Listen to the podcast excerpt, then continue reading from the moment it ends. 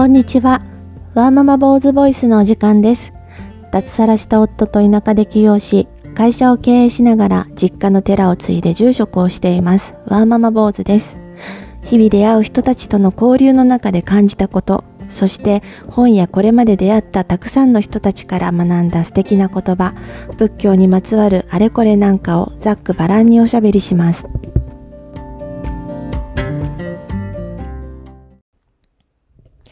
皆さんこんばんは、ワーママ坊主です。え今日は久しぶりにお坊さんっぽい話を少しだけしようと思います。皆さんは法事って最近あのご縁がありましたか？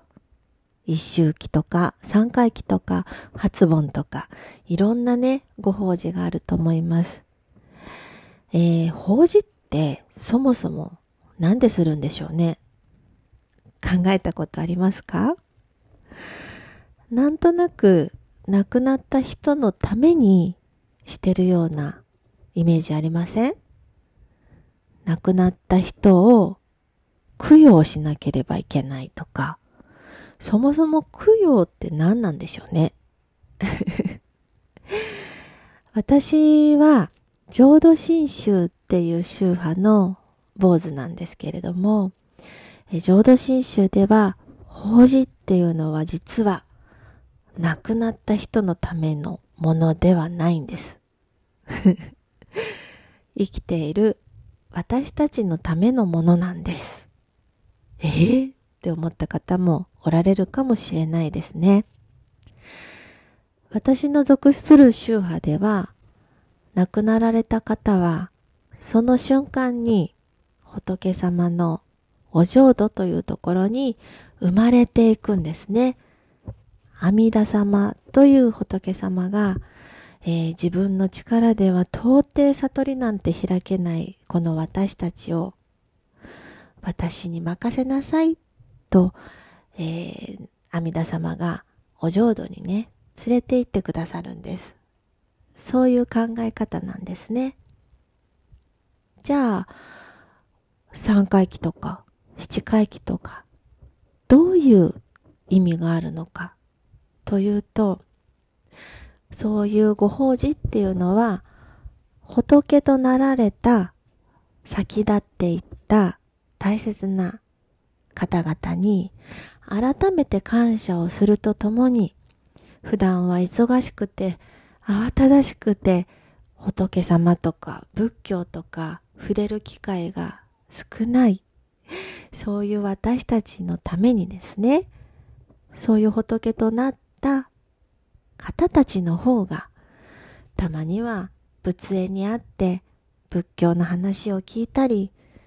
えー、なかなか会うことができない親戚や家族との貴重な時間を過ごしてほしいって願ってくれててそれで法事という縁があるんですよっていうね考え方なんです。私たちは口を開けば愚痴とか妬みとか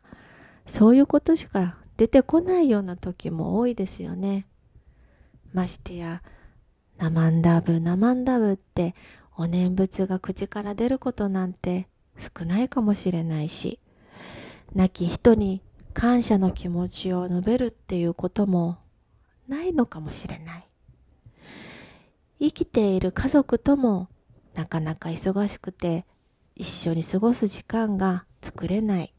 ましてや今はコロナもあって会うことが叶わない。そんな私たちです。そういう私たちを逆に心配してくださっている。生きている時はもちろん抱きしめたり、実際に声をかけたりして愛して守ってくれた家族。そんな家族や大切な人は命が終わって仏になった今も私たちのことをいつも心配してくださっていてこういう法事の縁を作ってくれているんですね。亡き人を私が思い出せるのは亡き人が私を思ってくれているからなんです。私が亡くなったおじいちゃんやおばあちゃんのことをふと思い出してなんだかあったかい気持ちになれるのは、私が思い出すより先に、この世でおじいちゃんおばあちゃんが元気な時に、私のことを大切に大切に慈しんでくれた、その事実を私は知っていて、その思い出は今も胸の中にあるから。だから今は触れて実際に声を聞くことができない人たちでも、ふと思い出すと、ぽっと心の奥に火が灯るように、懐かしさとともにあったかい思い出が蘇ってきて、感謝の気持ちを持つことができるのかもしれません。あなたが思い出してそんな気持ちになれるのは誰でしょうか？今はなかなか法事があっても参加できないという人もいるかもしれません。だけど、LINE とか、ね、Zoom とか、いろんなものを駆使して参加はできます。私も実際そういうことをやって遠くの方と一緒に法事をしたりしています。どうぞそういうことにも現代のいろんな科学の進歩を利用してみて活用してみてくださいね。今日も最後まで聞いてくださってどうもありがとうございました。またお会いしましょう。